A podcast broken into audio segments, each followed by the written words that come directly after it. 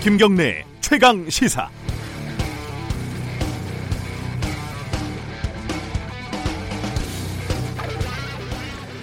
현대차가 그랜저 신차를 출시를 해서 잘 팔리고 있답니다. 저는 뭐 차는 굴러가면 된다 이런 주의라서 신차 출시 이런데 전혀 관심이 없지만 어쩔 수 없이 알게 됐습니다. 언론들에서 어찌나 기사를 써대는지 포털만 열면 그랜저 기사가 보였으니까요. 뭐 이런 광고도 있었죠. 나중에 성공하면 뭐 할 거야. 그랜저 사야지. 뭐 이런 손발이 오그라드는 광고.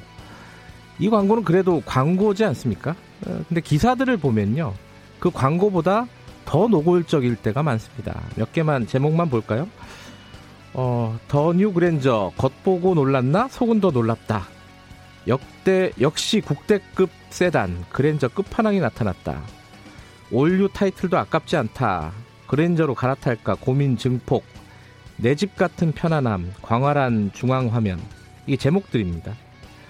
여차하면 차에서 먹고 잘 기셉니다. 이 기자들이. 아, 광고 시장에서 현대 기아차의 비중은 삼성전자 다음쯤이라고 합니다. 이런 일방적인 홍보 기사들이 나오는 이유야 이제는 독자들도 잘 알고 있죠. 어쨌든 저번에 삼성 갤럭시 백일장에 이어서 이번에 그랜저 백일장에 제 맘대로 뽑은 장원은 이렇습니다. 제목은요. 작정하고 만들었네. 더 뉴 그랜저 탄 40세 기자의 감탄. 이게 한 문장 한 문장이 다 좋을 것 같은데 하이라이트를 읽어드리면 이렇습니다. 더 뉴 그랜저 뒷좌석의 여유로운 legroom 기자의 짧은 다리를 감안하더라도 여유 있는 공간성을 보여준다. 기자도 결국 더 뉴 그랜저의 타깃이 됐다. 더 뉴 그랜저는 한국 세단의 부활 신호탄이 될 가능성이 충분하다. 정말 작정하고 쓴 것 같습니다. 기사냐 광고냐 그것이 알고 싶습니다. 11월 21일 목요일 김경래 최강 시사 시작합니다.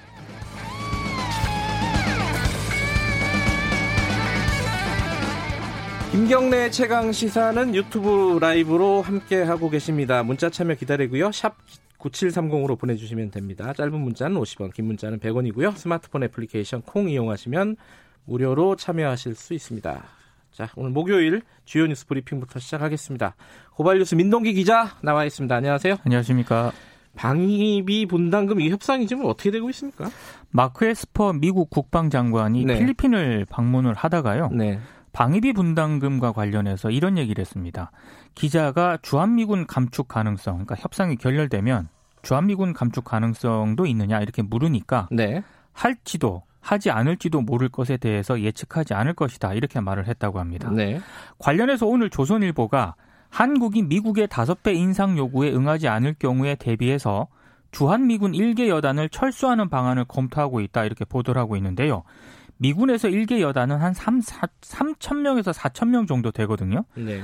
한국의 안보 불안 심리를 자극할 수 있는 주한미군 감축 카드를 들춰내서 협상 지렛대로 삼겠다 이런 계산을 하고 있는 것으로 보입니다. 근데 미국에서도 과도한 방위비 증액 요구를 두고 비판의 목소리가 나오고 있는데요. 민주당 소속인 엘리엇 엥겔 하원 외교위원장이 분담금 50억 달러가 사실이라면 동맹을 해칠 가능성이 분명히 있다. 매우 어리석은 것이다. 이렇게 비판을 했습니다. 외교를 어, 비즈니스 정도로 생각을 하고 있는 것 같은데 그렇죠? 트럼프 대통령은 어, 한미 동맹 지금 체제에 대해서 이렇게 되면은 근본적으로 어떻게 다시 생각을 해야 되는 것이냐 뭐 이런 일부의 목소리가 나올 수밖에 없는 상황이에요, 그죠? 동맹국이 이런 행동을 네. 하지는 않습니다. 예. 네. 어, 조금 더 지켜보도록 하고요. 어, 아까 뉴스에서도 잠깐 나오던데 이 미세먼지의 원인 중에 한 3분의 1 정도는 중국이다. 이게 이제 어, 한중일이 합의가 됐다고요? 네, 한중일 공동 연구 보고서가 나왔는데요. 예. 국내에서 발생하는 초미세먼지의 32%는 중국발이고 네. 51%가 국내 요인 때문이라는 그런 내용입니다. 어떤 사람들은 중국 요인이 너무 적은 거 아니냐? 오히려 또 이렇게 얘기하는 사람들이 있더라고요. 실제로 이제 네. 중국에서 오는 게 많다라고 생각하는 네. 분들이 많기 때문인데요. 네. 이번 보고서는 한중일 과학자들이 자국의 최신 데이터를 기반으로 상대국에 미치는 미세먼지 영향을 처음으로 공동 분석했다는 점에서 좀 음, 주목을 음, 공, 동으로 분석했다. 그렇습니다. 예. 끌고 있습니다. 한국의 3개 주요 도시 그러니까 서울, 부산, 대전에서는요. 아, 미세먼지의 절반 가량이 국외 요인인 것으로 나타났는데요. 중국이 한국에 미치는 영향이 32%였고 일본의 영향은 2%, 나머지 15%는 다른 나라 영향인 것으로 분석이 됐습니다. 네. 다만 이번 보고서에 담긴 초미세먼지 기여율이 연 평균을 기준으로 했다는 점에서 일정 부분 한계가 있다는 그런 지적도 있습니다. 네. 고농도 미세먼지가 주로 이제 12월에서 3월에 집중적으로 발생을 하거든요. 네. 근데 국내외 기여율이 이 기간 동안 어떻게 변하는지는 이번 보고서에 포함되지 않았습니다. 어, 어제 주요 뉴스 중에 하나였습니다. 황교안 자유한국당 대표가 어, 단식을 시작을 했다. 예, 이 얘기 좀 정리를 해보죠. 무기한 단식 농성에 돌입을 했습니다. 네. 지소미아 종료 결정을 철회시키고 여권의 패스트 트랙 법안 처리를 막겠다는 그런 이유 때문이라고 하는데요. 좀 뜬금없다는 얘기들이 많이 나오고 있습니다. 여기저기서. 그러니까 보수 언론도 이걸 많이 비판을 했거든요. 네. 국면 전환용 꼼수다 이런 비판이 쏟아지고 있습니다. 네. 당 안팎의 쇄신 요구는 회피하고 있는 데다가 지금 여야 패스트 트랙 물밑 협상이 진행이 되고 있는 그런 상황인데 제1야당 대표로서 리더십을 보여주기는커녕 좀 무책임한 행동 아니냐 이런 비판이 나오고 있는데요. 네. 특히 황교안 대표가 어제 청와대 앞에서 호소문을 낭독한 이후에 극우 성향 집회를 찾아서 논란을 더 키웠습니다. 네. 전광훈 목사하고 김문수 전 경기지사와 연단에 오르기도 했는데요. 특히 전광훈 목사와 참석자들은 어제 집회에서 문재인 대통령을 향해서 굉장히 거친 말을 쏟아냈습니다. 네. 황교안 대표는 당초 청와대 앞에 천막을 치고 농성을 할 계획이었는데 네. 청와대 쪽에서 규정상 어렵다는 입장을 전하면서 단식 농성 장소를 국회로 바꿨습니다.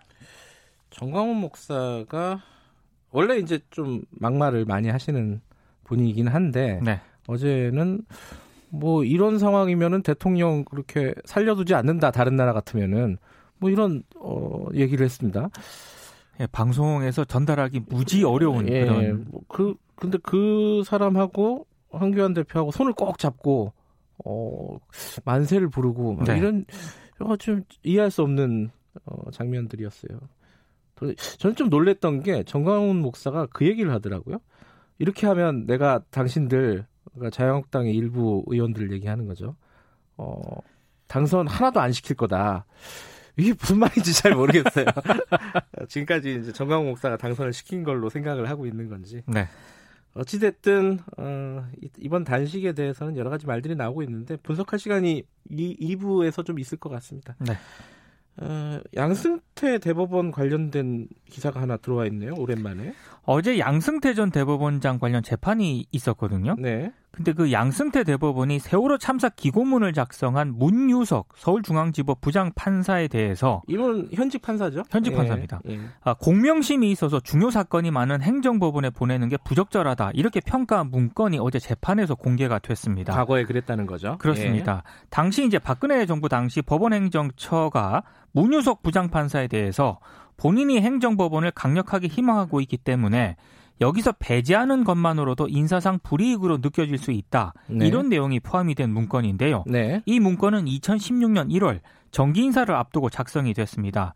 당시 문 부장 판사는 2014년 8월 한 일간지에 세월호 특별법 제정에 대한 글을 기고한 적이 있는데요. 네. 아, 같은 해 문부장 판사는 1순위 그 희망 근무지였던 서울행정법원이 아니라 서울 동부지법으로 발령이 났습니다. 그리고 어제 재판에서는 법원행정처가 인사총괄심의관실 반대에도 불구하고 사법행정의 비판적인 판사에 대해서 불이익 조치를 밀어붙인 정황도 공개가 됐습니다. 이게 양, 지금 어, 검찰 개혁이니 뭐 여러 가지 정치적인 현안이 있어가지고 지금 관심에서 멀어졌는데 재판하고 있습니다, 그죠? 그렇습니다. 양승태 예. 대법원장. 네. 에, 전두환 씨 이름이 또 나왔습니다. 지방세 체납차 공개 역시 어김없이 또 이름을 올렸어요. 지방세 고액 3습 체납자 명단이 또 어제 공개가 됐는데요. 네. 김우중 전 대우그룹 회장이 35억 500만 원을 체납해서 2년 연속 명단에 이름을 올렸고요. 전두환 씨가 9억 1,600만 원을 체납을 해서 4년 연속 공개 명단에 이름을 올렸습니다. 뭐 6천 원짜리 세금도 안 냈다, 막 이런 기사도 있고 그렇더라고요. 네, 예. 좀 어이가 없는데요. 예. 전두환 씨 일가족도 여럿이 포함이 됐습니다. 처남 이창석 씨는 6억 6,700만 원, 동생 정경환 씨는 4억 2,200만 원을 체납을 했습니다.